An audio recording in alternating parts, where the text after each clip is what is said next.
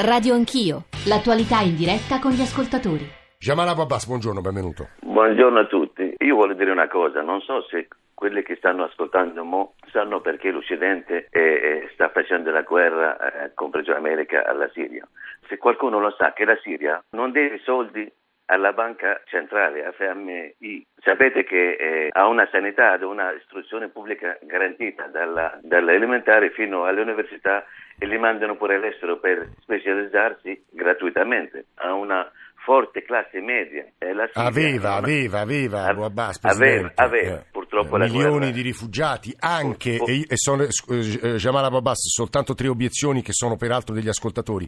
Aveva perché eh, la guerra civile, la cui causa scatenante potrebbe farci discutere per ore, ma insomma la reazione feroce eh, di eh, Assad ha provocato anche quella fuga di milioni di rifugiati. La Siria è una dittatura, non è uno Stato di diritto. Non è una guerra civile e io sono stato parecchi tempi, tutti questi sei anni di guerra in Siria, parecchie volte, quindi no, io, sono, io, io, io, non è che sono vissuto in Siria, ho tutta la mia vita vissuta in Italia, ma io racconto perché questa guerra che succede oggi in Siria è una guerra terroristica e da, da fondamentalista che vengono da più di 90 paesi di tutto il mondo trova l'afgano, trova il somalo, trova il saudita, trova il catese, ma che cosa stanno facendo là? Loro danno la civiltà, la libertà, la democrazia ai siriani, secondo voi? Ma non credo. Sapete se, se Assad va, viene tolto fuori che succede in Siria? Eh. La, Siria la Siria diventerà peggio del, de, della Libia, peggio della Somalia e lì il terrorismo si diffonderà in tutto il Medio Oriente, ma pure in tutto il mondo. Presidente Abu Abbas, tenia... ci eh. permetta soltanto di riflettere su quanto lei ci ha appena detto con l'ambasciatore Castellanetta e con Lorenzo Declic, ambasciatore. Credo che tutto il mondo vorrebbe una Siria pacificata, la Siria è un po' la culla della nostra civiltà, è un paese dove si è sempre vissuto in, in armonia, però abbiamo adesso una situazione totalmente cambiata e credo che sia la responsabilità di tutti di riportare un, un equilibrio in quel, in quel, paese perché con evidenti conseguenze in tutto il resto del, della zona che arriva fino all'Italia con le migliaia di eh, migranti e di rifugiati politici che scappano da quel paese. Lorenzo Declic, a proposito delle parole del Presidente della comunità siriana in Italia, Abu Abbas. Eh, Declic. Eh, la questione è che eh, sì, è vero, la Siria eh, per molti versi era, poteva essere un modello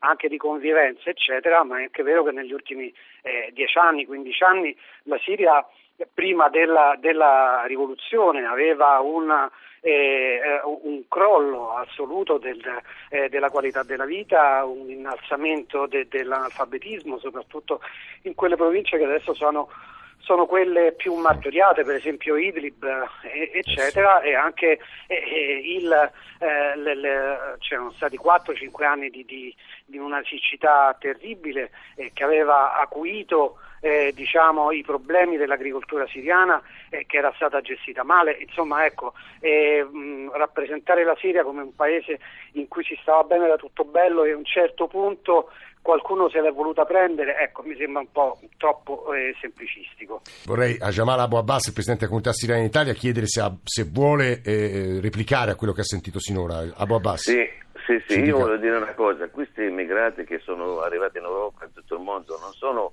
non sono state cacciate dal governo eh, siriano. Queste gente sono delle zone dove sono occupate dall'ISIS, l'hanno cacciate via loro. Prima della guerra, tre mesi prima della guerra, i tendopoli in, in, in, in Turchia, in, Giordania, sono stati messi apposta per i, per i, per i profughi siriani. Quindi, quindi, è tutto programmato. Una, c'è un, un, complotto mondiale contro la Siria per dividere questo paese, per eh, occupare le sue risorse. Purtroppo eh, noi sap- lo sapete bene che, che come era la Siria prima e come è diventata. Noi dobbiamo cercare di aiutare i siriani perché i siriani soffrono veramente per questa guerra ingiusta.